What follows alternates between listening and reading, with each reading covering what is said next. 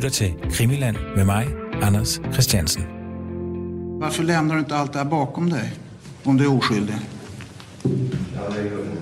Men eh, Sluta det. Christer, ska vi prata en stund? Knulla i det kan ni Hans jävla automatbög. Fy fan alltså.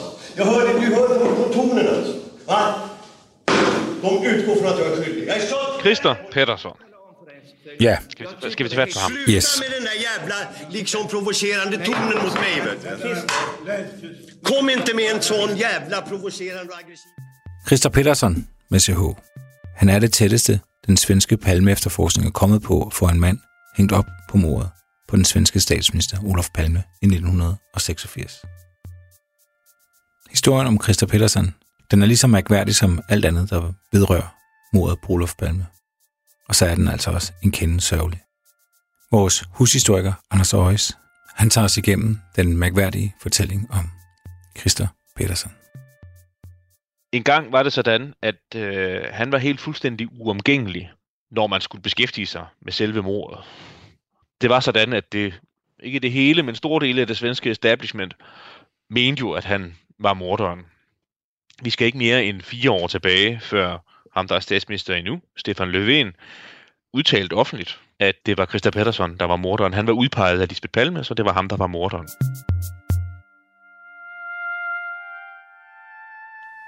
Og Pettersson var født i 1947, det vil sige, at han var lige i underkanten af 40 år, det år Palme blev myrdet. Han lever ikke mere. Uh, han døde i 2004, og døde under sådan både tragiske, men også lidt mystiske omstændigheder. Uh, han, han var øh, en øh, sådan en, en, en hård type, og han røg ind i noget ballade på et socialkontor, så vidt jeg husker. Øh, en voldsom anholdelse, hvor han kom til skade i første række med sin arm, og anholdelsen, den var også noget tumultarisk. Og så døde han på sygehuset efterfølgende. Og det viste sig, at han på en eller anden måde havde erhvervet sig en, altså en, en, en, en, en hård skade ved sit hoved, som formentlig var det, han døde af. Men det er aldrig rigtig blevet klarlagt helt. Men død er han i hvert fald. Hmm. Christa Pettersson kom egentlig fra det, man vel vil kalde en pæn familie. Gode materielle vilkår. Hans forældre var øh, sådan tilhørte middelklassen. Men øh, det, det var ret tydeligt, at der var, om man så må sige, noget galt med Christa Pettersson allerede fra, da han var helt lille. Der er i hvert fald ikke nogen tvivl om, at øh, Christa Pettersson havde en tvangshandling allerede fra barns ben, som forfulgte ham hele livet. Og det var, at han stjal. Og han stjal ikke bare sådan fra folk, han ikke kendte, men han stjal også fra personer, han sådan stod i tillidsforhold til. Det vil sige, at han har selv fortalt om det, at allerede fra han var 8, 9, 10 år gammel, så stjal han øh, tegnebøger fra familiemedlemmer, han stjal fra skolekammerater, lærere, alle mulige mellem himmel og jord. Stjal han. Mm. Og så skete der også det med Christa Pettersson, som nok også er relevant i forbindelse med sådan en indkredsning af ham. Det var, at øh, Christa Pettersson, og vi, vi kender ikke de nøjagtige omstændigheder, men han slog hovedet. Og der var og er sådan bred øh, enighed om, at øh, i forbindelse med, at han slog hovedet, så fik han øh, en mærkbart nedsat impulskontrol. Altså det vil sige, hvis man sådan skal lægge tingene sammen, så havde han i forvejen, sådan var han disponeret for øh, en tvangshandling, der uundgåeligt ville gøre ham kriminel. Og så for det andet, så slog han så også hovedet og mistede sin impulskontrol. Det vil sige, at han fik endnu flere vanskeligheder, end han havde i forvejen.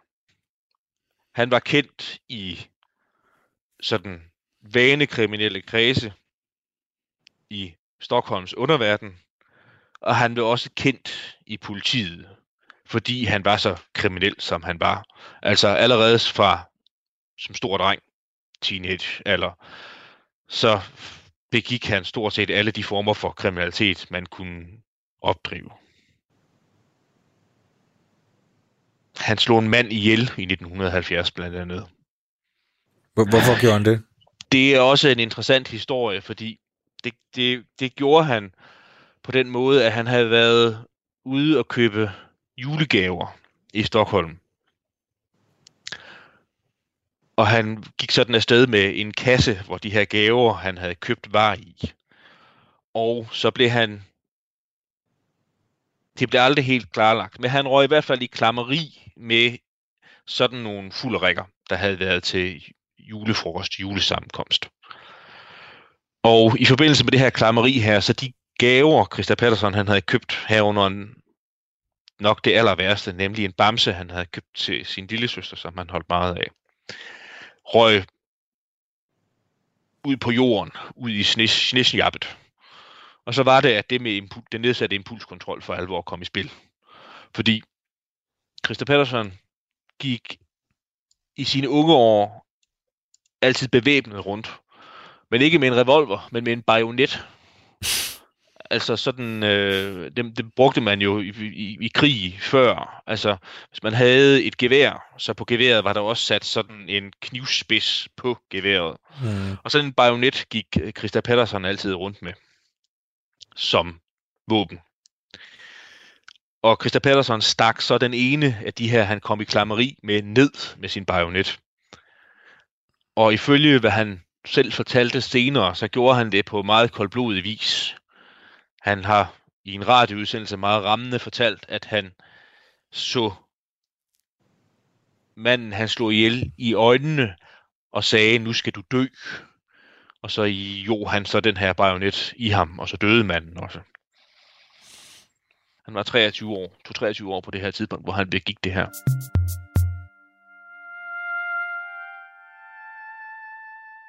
Og så er der faktisk en sammenhæng imellem det her, øh, den her, altså hvor han slog en mand ihjel, og så mordet på Olof Palme. Fordi det gjorde han i en gade, øh, ikke ret langt fra Sværvæggen. Og Pettersson flygtede så ad Sværvæggen, og så ganske kort af Tunnelgatan. Og ind igennem den tunnel, der går igennem den ås, den forhøjning i landskabet, der er i Stockholm. Der var morderen, Olof Palmes morder, flygtede op ad trapperne, mm. der flygtede, igennem, flygtede, Olof, flygtede Christa Patterson igennem den tunnel, der går igennem åsen. Der var lukket om aftenen, så Olof Palmes morder kunne ikke bruge den, men Christa Patterson havde brugt den, da han flygtede fra det, det mor, han havde begået. Mm. Og øh, det var faktisk også på den måde, at han kom ind på politiefterforskningens radar i forbindelse med mordet på Olof Palme. Fordi øh, man, man lavede, og det er formentlig øh, sådan almindelig øh, politirutine, at man lavede simpelthen øh, et opslag, hvor man forsøgte, hvor man kortlagde alle de alvorlige forbrydelser, der var sket i, i samme område i Stockholm gennem tiderne. Og så var der så, at man blev opmærksom på, at Christa Pettersson havde slået en mand ihjel i området der 16 år tidligere. Mm. Og det der så også sker i tiden efter mordet, det er, at der indløber jo utrolig mange tip generelt, men der indløber også sådan nogle, jeg tillader mig at kalde dem lidt, lidt usammenhængende, lidt løse tip om Christa Pettersson. Øh, I praksis så er det drejet sig om tre. Der er en, der mener, at han kan ligne det øh, fantombillede, der blev offentliggjort af morderen. En mener, han kan ligne det fantombillede, der blev offentliggjort af en mand, en person mente at have set forfølge Olof Palme. Måske ikke helt uinteressant, at, at to af tipene drejer sig om mænd, vi jo ved ikke rigtig sådan eksisterede i den reelle verden, men ikke desto mindre så indløb der to tipper om, at Christa Pettersson faktisk lignede de to. Og så indløb der et tip fra en, der kendte Christa Pettersson fra anden sammenhæng tidligere, som blot ville gøre opmærksom på, at han var, og jeg citerer, fuldkommen gal. Og så det, der blev, sådan blev konklusionen i forlængelse af det, det var, at han, han var en farlig type i sig selv, så han kunne måske være værd at interessere sig for i den sammenhæng. Mm. Og politiet øh, kontakter os Christa Pettersson faktisk i øh, der øh, i månederne efter mordet for at høre om hans øh, hans forhævner, og Christa Pettersson fortalte, øh, hvad, hvad han havde lavet den aften Palme blev myrdet. Han fortalte, at han, Pettersson boede lidt uden for Stockholm. Han fortalte, at han havde øh, øh, været inde, han havde, han havde været i sin lejlighed sammen med en af sine bekendte, Ulf S., og øh, han havde så været inde i byen øh, for at opsøge nogle bekendte. Hvad han ikke sagde direkte, men, men hvad han sagde senere, det var, at han havde været inde i byen for at skaffe amfetamin. Mm. Fordi Pettersson var også misbruger, stort set alt, hvad man kunne misbruge. Og øh, men, men, men sagde, at øh, han havde været med, med, med, pen, med pendeltoget, hedder det på svensk, hvad hedder det på dansk? Altså en lokal, lokaltoget, S-toget, hjem mm. øh, tidligere på aftenen, hvilket jo så i praksis udelukkede, at han kunne have været morderen. Mm. Og politiet afhørte også øh, den person, der havde været hjemme i lejligheden, Ulf S., om hans version af historien. Og de stemte sådan nogenlunde overens. Og når det så var gjort med det, så blev der egentlig ikke efterforsket så meget mere. Altså Christa Pettersson blev faktisk i praksis afskrevet fra efterforskningen i det her stadium her. Mm. Men så sker der nogle forandringer i 1988. Der sker det, at øh, Hans Ølvebru bliver efterforskningsleder øh, tidligt i 1988, i marts, tror jeg. Og øh, efter at efterforskningen har ligget mere eller mindre underdrejet, siden at hele PKK-sporet skvattede sammen, så kom der sådan en ny aktivitet i efterforskningen. Men der kommer også et nyt fokus, fordi en af de øh, teorier, der kom til at være i fokus for Ølvebrus efterforskning fra, begy- fra begyndelsen, det var, at morderen kunne have været en øh, gerningsmand, der handlede alene. Altså en, der kunne have set Olof Palme ved biografen, da han var undervejs ind for at se filmen.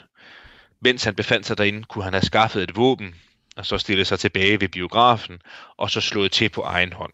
Mm. Så Ølvebrus efterforskning blev fokuseret på nogle specifikke typer. Altså øh, sådan nogle, hvad skal vi kalde dem, øh, enspændertyper. Og så koblede man det faktisk også til en anden teori, som også gik på, at, øh, at morderen kunne være en person, der var kendt i Stockholms kriminelle underverden, sådan i al almindelighed.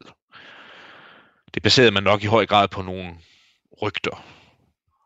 Der løb jo masser af rygter efter mordet på Olof Palme, stort set i alle kredse, næsten ligegyldigt, hvor man kiggede hen, men også i den kriminelle underverden. Altså man ledte efter en enspændertype med kriminel baggrund. Mm. Og en, der frem for alt ikke havde noget solidt alibi.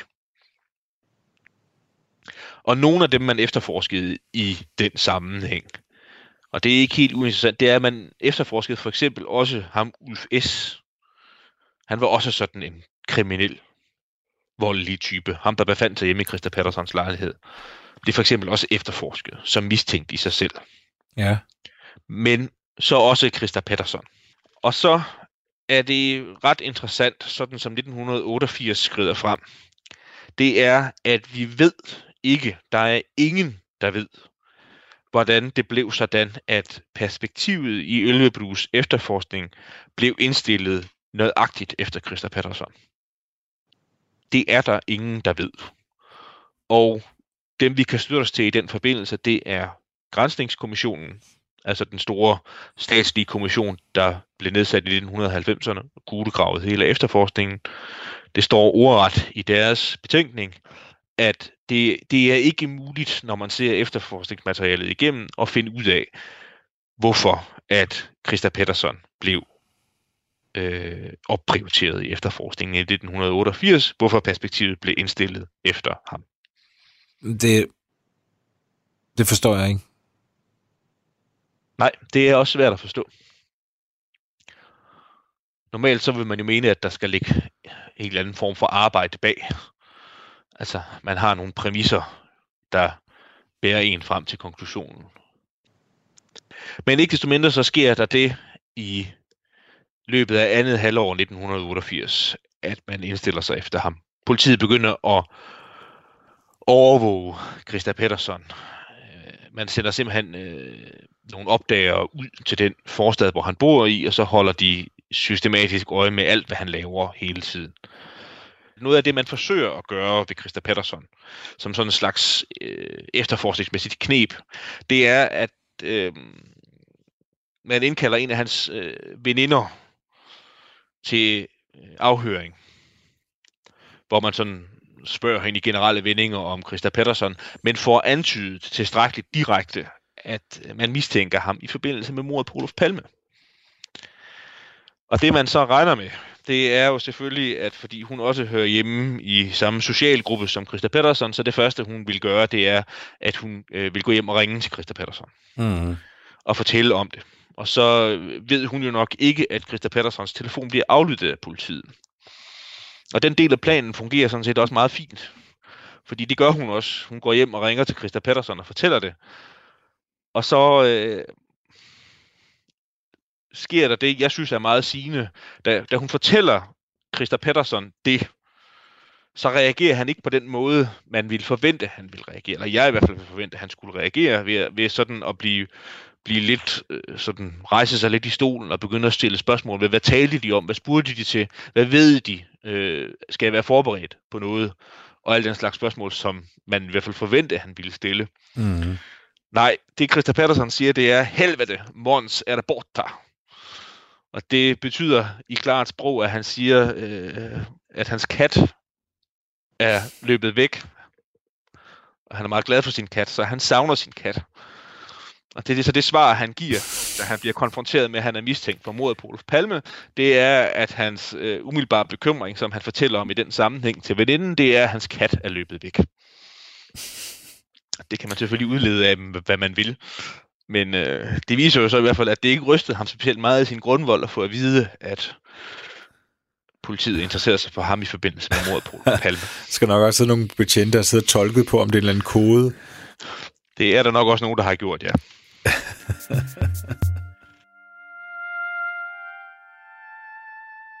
det, der sker til sidst, det er, at, øh, og det er også sådan lidt en finurlighed, det er, at nogle af de efterforskningsmæssige tiltag, som øh, politi-efterforskningen har sat i værk i forbindelse med Christa Pettersson, det er sådan nogen, der har en, en, en udløbsdato. Altså det må man gøre indtil en vis dato. Og så er det så sådan i Sverige, at på grund af deres øh, offentlighedslov, så øh, kan sådan nogle oplysninger kan blive offentligt tilgængelige inden for øh, et bestemt tidsrum. Det vil sige, at hvis politiet ikke gjorde noget, så vil det komme til offentligheden og dermed pressens kendskab, at man havde haft den her mand her, nemlig Christa Pettersson, inden for rammerne af efterforskningen. Ja.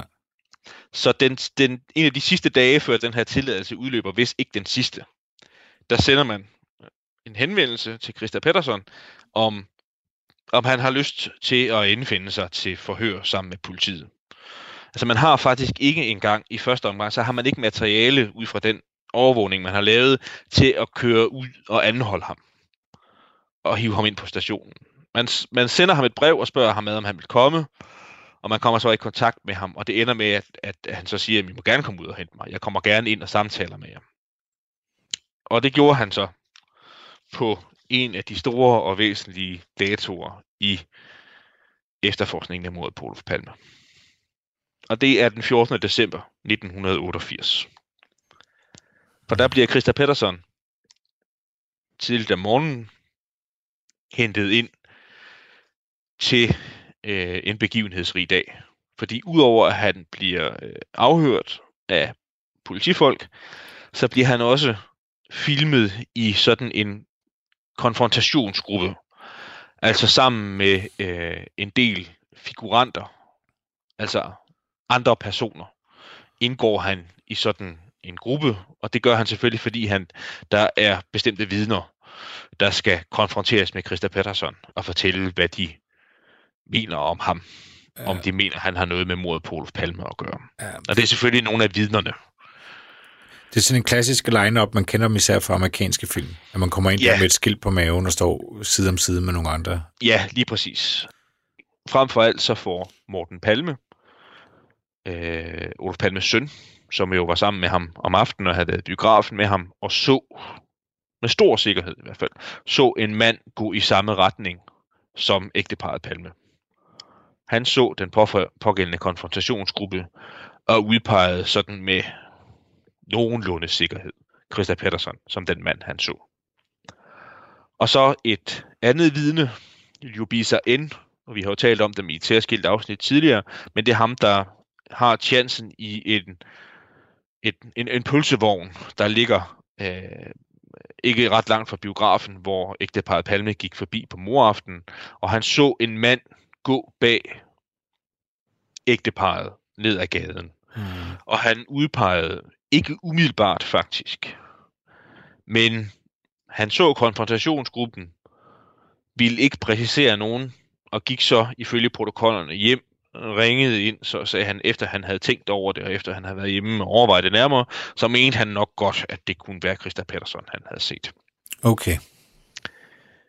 Og så er der selvfølgelig kronvidnet, og det er Lisbeth Palme. Hun havde stillet nogle lidt specielle betingelser for overhovedet at deltage i sådan en konfrontation. Og det var, at hun i videst mulig omfang skulle være helt alene. Og det betød i praksis, at Christa Petterssons forsvar ikke måtte være til stede. Hun havde betinget sig, at, øh, at konfrontationen ikke måtte blive optaget. Altså hverken video, men heller ikke lyd. Og så måtte der være to anklager til stede. Det var så en anklager, der hed Jørgen Almblad, og en anklager, der hed Solveig Riberdal, som i mange andre sammenhænge var dem, der sådan var budbringere og samtalepartnere for Lisbeth Palme. De måtte være til stede. Mm. Og så sker der jo det, at Lisbeth Palme udpeger Christa Pettersson her den 14. december 1988. Med nogle detaljer, som jeg synes er værd at nævne. Og det er, at Lisbeth Palme skulle ordret have sagt, at der genkender man alkoholikeren. Og så siger hun efterfølgende, at det er nummer 8. Altså de gik rundt med sådan et, et, et, en brik på, bryst, på, på brystet med et nummer på. Og det var så nummer 8. Og så siger hun efterfølgende, han stemmer med min beskrivelse. Og så efterfølgende, så sagde hun så, det var ham. Altså det vil sige to skridt undervejs til det, vi kan sætte to streger under, at det var ham. Mm. Først siger hun, at der genkender man alkoholikeren. Han stemmer overens med min beskrivelse. Og så sker der jo faktisk det i første omgang, efter Lisbeth Palme har gjort det, at politi efterforskningen og anklagemyndigheden er nødt til at tænke over, hvad de gør som følge af det. Det findes blandt andet illustreret i, at den protokol, der sammenfatter Lisbeth, altså Lisbeth Palmes konfrontation med konfrontationsgruppen, er først udfærdiget den 26. januar 1989. Det vil sige noget god tid efter, og faktisk efter, altså samme dag som Lisbeth Palme havde været inde og se konfrontationsgruppen igen. Mm. Og så sker der sådan populært sagt det, at sagen begynder at rulle. Og altså, sagen kommer jo til at dreje sig om mange ting. Den, den væs, det væsentligste element ved den er Lisbeth Palmes identifikation, og de sådan to andre, hvad skal vi kalde dem, øh, lidt tøvende, men overvejende sikre identifikationer af Christa Pettersson som den mand, der muligvis forfulgte, eller den mand, der forfulgte ægteparet fra biografen. Mm. Altså man har et sammenhængende forløb.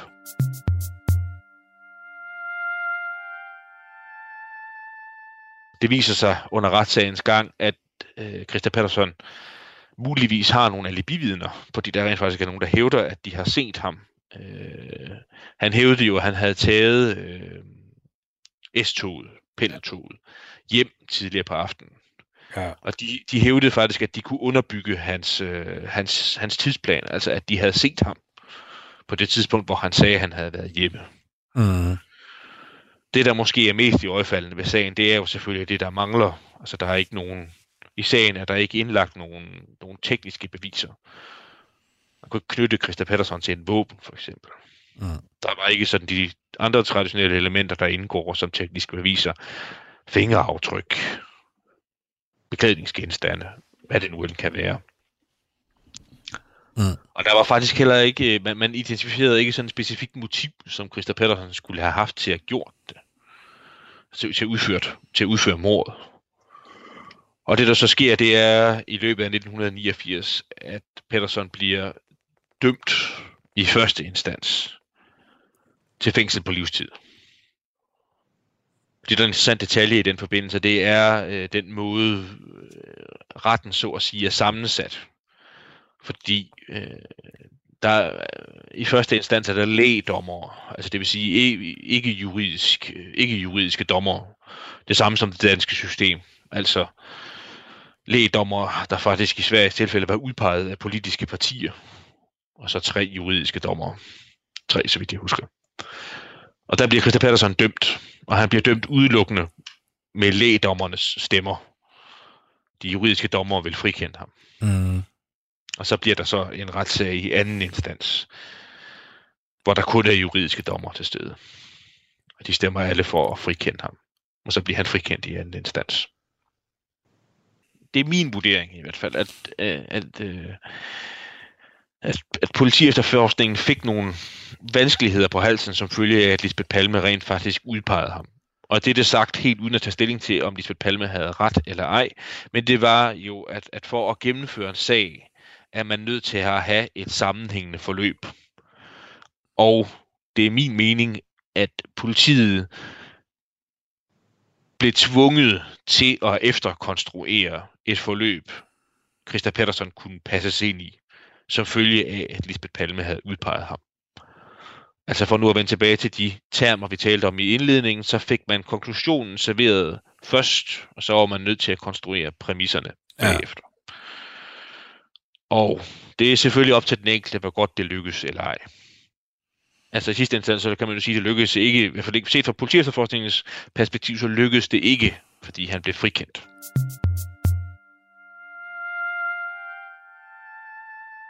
Og Anders, inden vi fortsætter, der har jo været noget fremme omkring altså metoden, altså det her med, at øh, hun siger, der ser vi alkoholikeren, at det har hun fået at vide, at han var, og, og alle de her ting. Hvordan er det, det hænger sammen?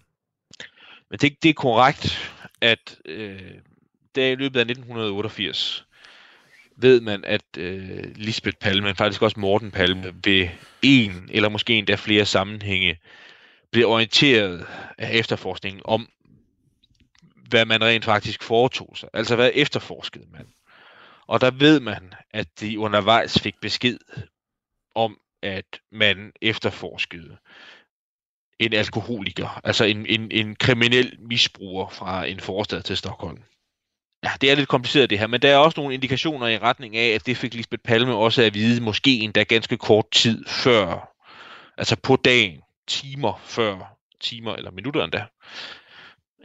Det, det kan vi ikke nå at komme helt til bunds i nu, men, men at hun fik den oplysning på selve dagen også. Mm.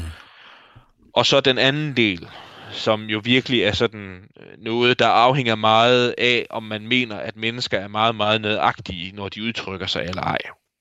Men det er korrekt, at hun siger jo det, at han, Lisbeth Palme siger, han stemmer overens med min beskrivelse.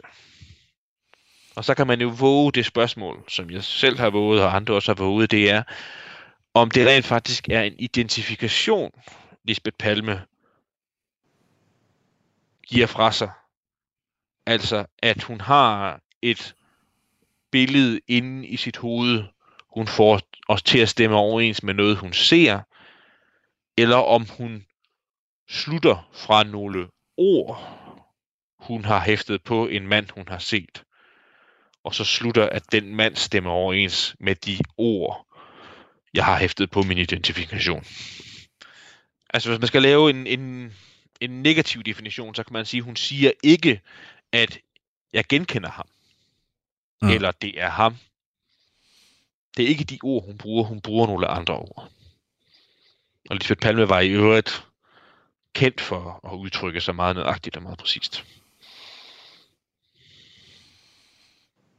Men det kan være især jo tykke på, hvad man mener om det. Mm. Altså, kan læse, den er offentligt tilgængelig, den, øh, den, den protokol, den sammenfatning, der blev lavet af Lisbeth Palmes reaktion ved konfrontationen. Ja.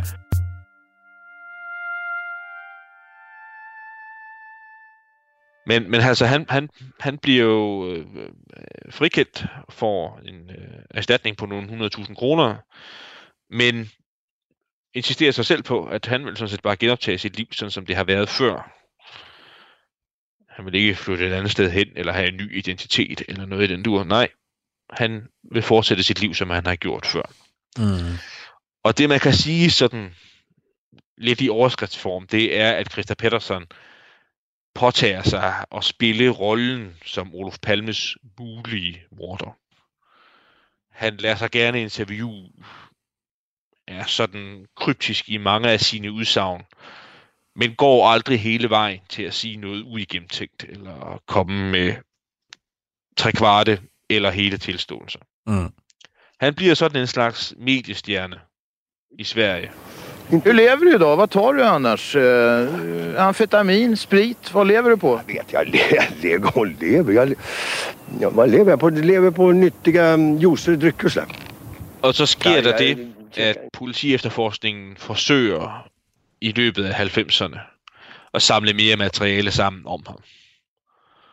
Altså, de, de opgiver ham ikke, så at sige. Øh, og man forsøger i 1998 at få sagen mod ham genoptaget ved højesteret.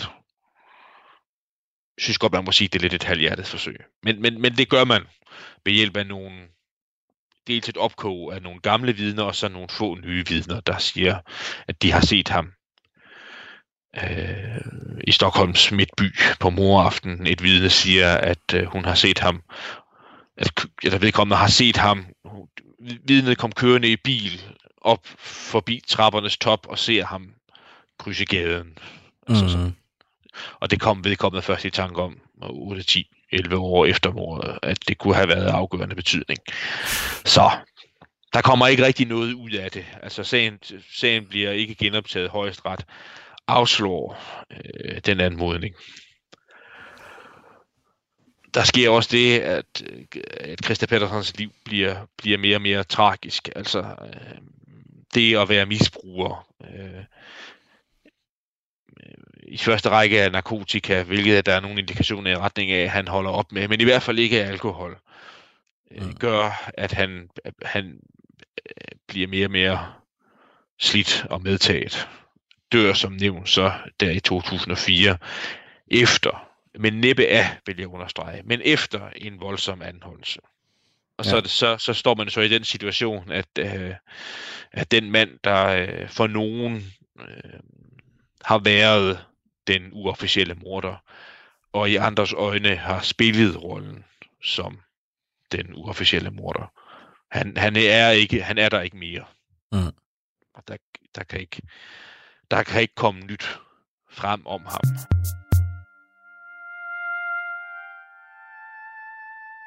Det viste sig, at alle Christa Pettersons egen dele havde ligget gemt i et kælderrum i mange, mange år, og blev så overdraget til nogle journalister, der i samarbejde med Opdrag Grænsning, øh, SVT, Sveriges Danmarks Radio, har sådan et i øvrigt fremragende program om kritisk journalistik, som det gælder almindelighed kan anbefales at se. Noget andet, der så også var en, en væsentlig omstændighed, og det ved jeg, fordi jeg har været i kontakt med nogle af de her folk her i Sverige, nogle af de her redaktører, der lavede tv-programmet, det var, at man havde besluttet sig for, at man ville lave noget nyt om mordet på Olof Palme. Og så lavede man en udsendelsesrække. I al væsentlighed, der sådan skal sammenfatte de to væsentligste konklusioner, og dem, der havde størst indflydelse på den offentlige mening i Sverige så var det først og fremmest, at man fik efterprøvet hele identifikationen der i december 88. Fik efterprøvet den meget grundigt og meget kritisk. Mm. Altså blandt andet Lisbeth Palmes forudsætninger for overhovedet at foretage identifikationen, men også nok så væsentligt, og ham glemte vi faktisk i gennemgangen, men det, det er fordi, han, han så konfrontationsvideoen ved en senere lejlighed, det er en person, der befandt sig uden for biografen også så en mand, der gik frem og tilbage. Flyvelederen, Lars Erik E., kan vi kalde ham. Som faktisk var den, der med størst sikkerhed udpegede Christa Pettersson som grandmanden.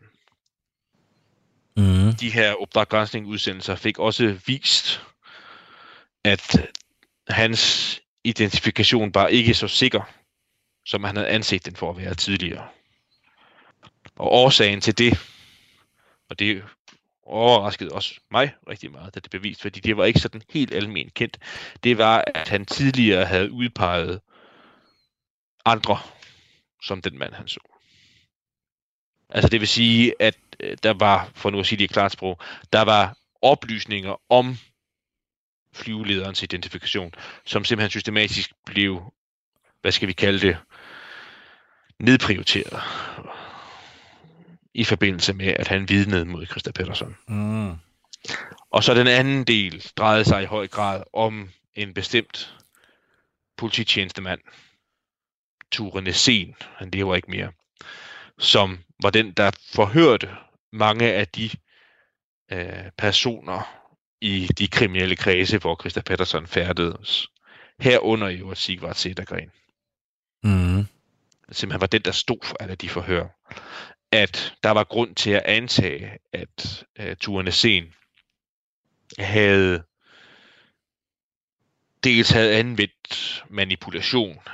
Man skal diskutere, hvor kontroversielt det er, men det er selvfølgelig kontroversielt, at øh, en, en, en, en polititjenestemand øh, anvender usandheder til at få folk til at sige noget bestemt, men rent faktisk også gjorde det, der vel i klart sprog må tolkes om, at han forsøgte at lokke folk til at sige noget bestemt med henvisning til den dusør, der var på, og den, den er der vel. Jeg ved faktisk ikke, om den er der endnu. Det er jo sådan noget, vi ikke ved endnu. Men der var en dusør på 50 millioner svenske kroner. Ja, det skal vi faktisk lige... Ved du hvad, det skriver jeg lige ned. Det skal vi lige undersøge, om den faktisk stadig er, er i spil. Ja, det kan være, det, det kan være også to, vi, det kan være, vi bliver meget, har meget heldige mænd, der kan gøre krav på dusøren på et tidspunkt. Men, men det, det Næsen, han havde gjort, det var, at han havde forsøgt at få nogle af de her personer her til at sige noget bestemt. Ved at lokke dem med, at de kunne få enten hele dusøren eller dele af den. Mm. Så det var sådan i, i, i, i korte træk grunden til, at man skal se de her programmer, og programmernes virkningshistorie, det er min påstand, var så, at den svenske offentlighed afskrev Christa Pettersson som den officielle morder.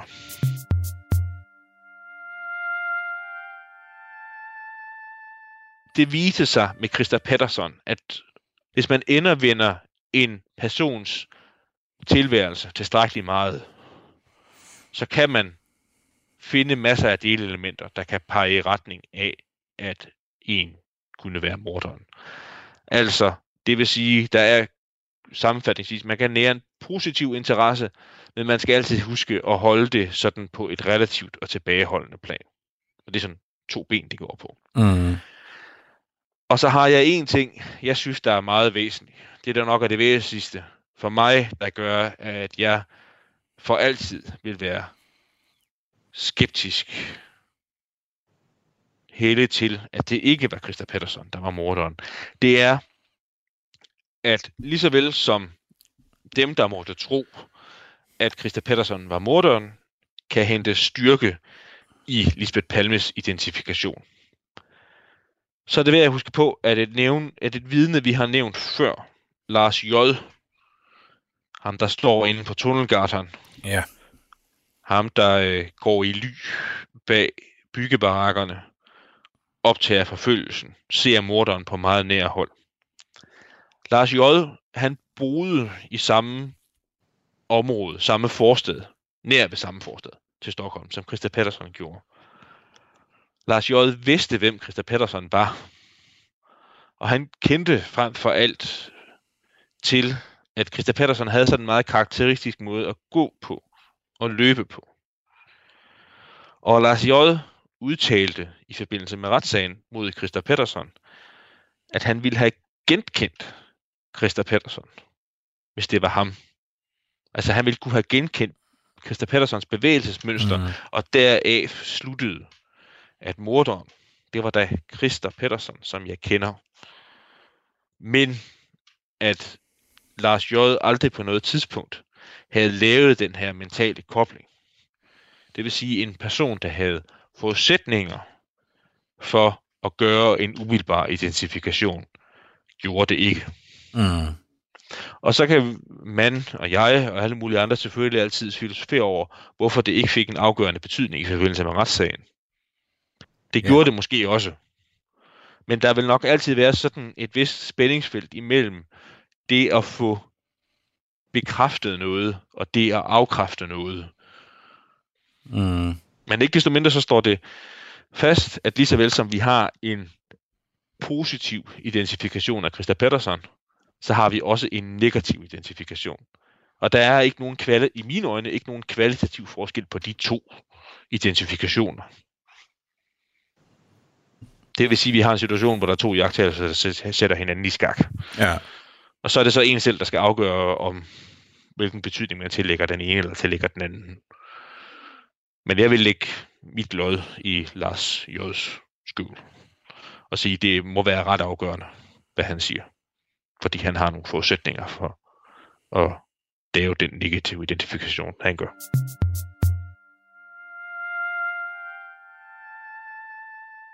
Jeg må indrømme, jeg er noget overrasket, når jeg hører dig, at, at sagen virker til at have været så tynd. Altså, udover selvfølgelig har man det problem, at Lisbeth Palme siger, at det var ham på en eller anden måde, ikke? Men, men bortset fra det, jeg troede, man havde mere. Altså man havde også, og det er det jeg mener med, hvis man, hvis man går til kildematerialet, så kan der godt findes, øh, hvad skal vi kalde dem, indikationer. Altså på den ene side så lå det fast, at Christa Pettersson aldrig nogensinde havde benyttet skydevåben i forbindelse med nogen som helst af alle de mange, mange forbrydelser og røverier og overfald og hvad, hvad han altid havde begået, havde han aldrig benyttet sig af skydevåben før. Mm. Men omvendt så fandt man også, øh, da man øh, beslaglagde alt, hvad der kunne flyttes bort fra Christa Petterssons lejlighed, så fandt man øh, altså nogle dokumenter, der viste, hvor der lå en øh, skydebane i Danderyd, tror jeg, sådan en by, ikke så langt fra Stockholm. Altså, hvor der lå en skydebane, og hvornår den havde åben, Mm. den her skydebane her. Og så viste det sig så også efterfølgende, da man efterforskede det lidt nærmere, at der gik vedholdende rygter om, at den skydebane også blev brugt uden for dens åbningstid. Og det tænker jeg, det er der jo nok nogen, der engang, når de har tid, vil undersøge nærmere. Man vidste også om Christa Pettersson, at øh, en af de manier, han havde, når han stjal ting, det var, at han stjal nøgler. Ja. Så og han havde øh, i sin bankboks i øvrigt, tror jeg, hvis nok 30, 35, 40 nøgler i alt. Og han havde med stor sikkerhed, fordi det fik man af uantagelige, andre, af uantagelige årsager aldrig efterforsket til bunds. Men han havde med en vis form for sikkerhed, havde han nøgler til Sigvard Sættergrens lejlighed. Altså det vil sige, at han ville kunne være kommet ind på egen hånd Mm. på det tidspunkt, hvornår han ønskede det. Og kunne jo så måske have tilegnet sig et af de våben, der var i omløb. Og det var jo ikke, altså det var ikke registreret våben. Altså det var, det var våben, der florerede i, i, i Stockholms underverden. Mm. Og måske kunne, det, det man så gættede på, det var, at han havde nøglen. Måske kunne han selv have skaffet sig adgang til lejligheden, skaffe sig det fornødne våben. Udover det med Lars J., så synes jeg også lidt apropos det, vi talte om tidligere, at af og til, så skal vi også have et, et glimt i øjet, og så tage et stykke anekdotisk bevisførelse med. Og det findes der også om Christa Pettersson. Fordi den 24. september 1986, der blev Christa Pettersson idømt et års fængsel for nogle forskellige forbrydelser, han havde begået i løbet af 1986. Og dem synes jeg næsten, vi skal gennemgå i sin helhed. Ja. Det er den 2. januar, der var han blevet anmeldt for at have væltet et kasseapparat på gulvet ved en Systembolaget forretning i Sollentuna. Den 9. januar var han blevet anmeldt for at have slået en politibetjent på næsen i forbindelse med øh, en politiforretning. Han havde slået ham på næsen med et skohorn. Truet ham med det. Den 30. januar var, var han blevet anmeldt for at have stjålet mad for 27 kroner og 40 øre i en kiosk. Den 20. marts var han blevet øh, anmeldt for at have stjålet en karton cigaretter i et supermarked. Den 31. juli var han blevet anmeldt for at have kastet med en stol og knust en rude på socialkontoret i den forstad, hvor han boede. Den 14. august var han blevet anmeldt for at have knust en rude i en kiosk inde i Stockholm og givet indehaveren en lussing. Og den 8. september var han blevet anmeldt for at have begået et indbrud i en lejlighed i Sollentuna, hvor han havde stjålet en video. Og den 10. september var han blevet anmeldt for at have stjålet en øh, sådan en øh, hvad hedder sådan en en en pengeanvisning på 910 kroner havde han stjålet på socialkontoret i den forstad, hvor han boede, og så havde han forsøgt at få pengene udbetalt. Og det blev han, disse anmeldelser blev han så idømt et års fængsel for den 24. september 1986. Og det man jo så skal gætte på, det er om ind midt imellem alle disse her forbrydelser, skulle det så have lykkedes for Christa Pettersson at skaffe sig en revolver og komme på sporet af Olof Palme og myrde ham og stikke af uden at blive opdaget eller uden at eksponere sig. Mm. Hvad mener du? Ja, men det virker i hvert fald som om, det, det er lige pludselig en anden liga, uh, han, Ja, han det må, kommer det må op i. man sige.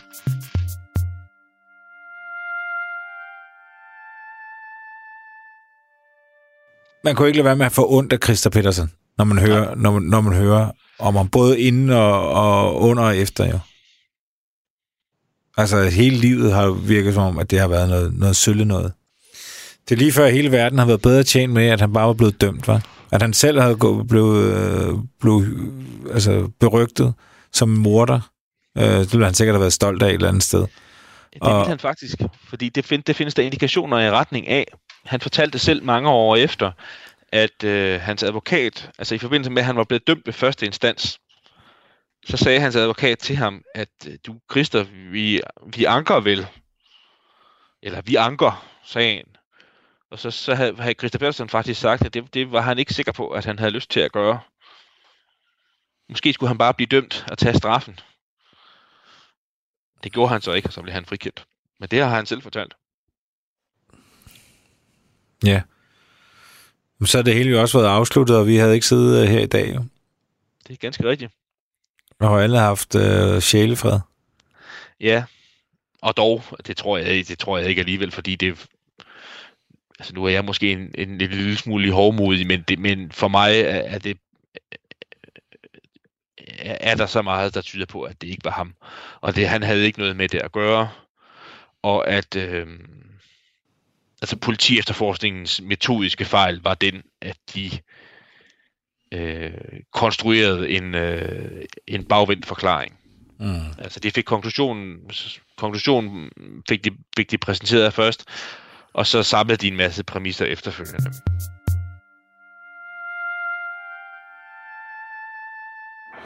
Ja, för en liten, liten stund sedan så kom det historiska beslutet. Och det stod ju klart att det inte blir någon ny rättegång i Palme. Domstolen alltså inte beviljar resning och det blir ingen ny rättegång mot Christer Pettersson. Det är så mycket vi vet just nu. Gode Gud. Jag Tack gode Jag tror på min skapare och jag ber. Och jag har bett för mina systrars skull. Det ska ni veta. Att ni har ingen mördare till bror. Det är ingenting att snacka om. Och tack gode Gud för det. Lovad vare Herren. Han är stor utöver Israels gränser. Programmet er produceret af Wingman Media for Radio 4.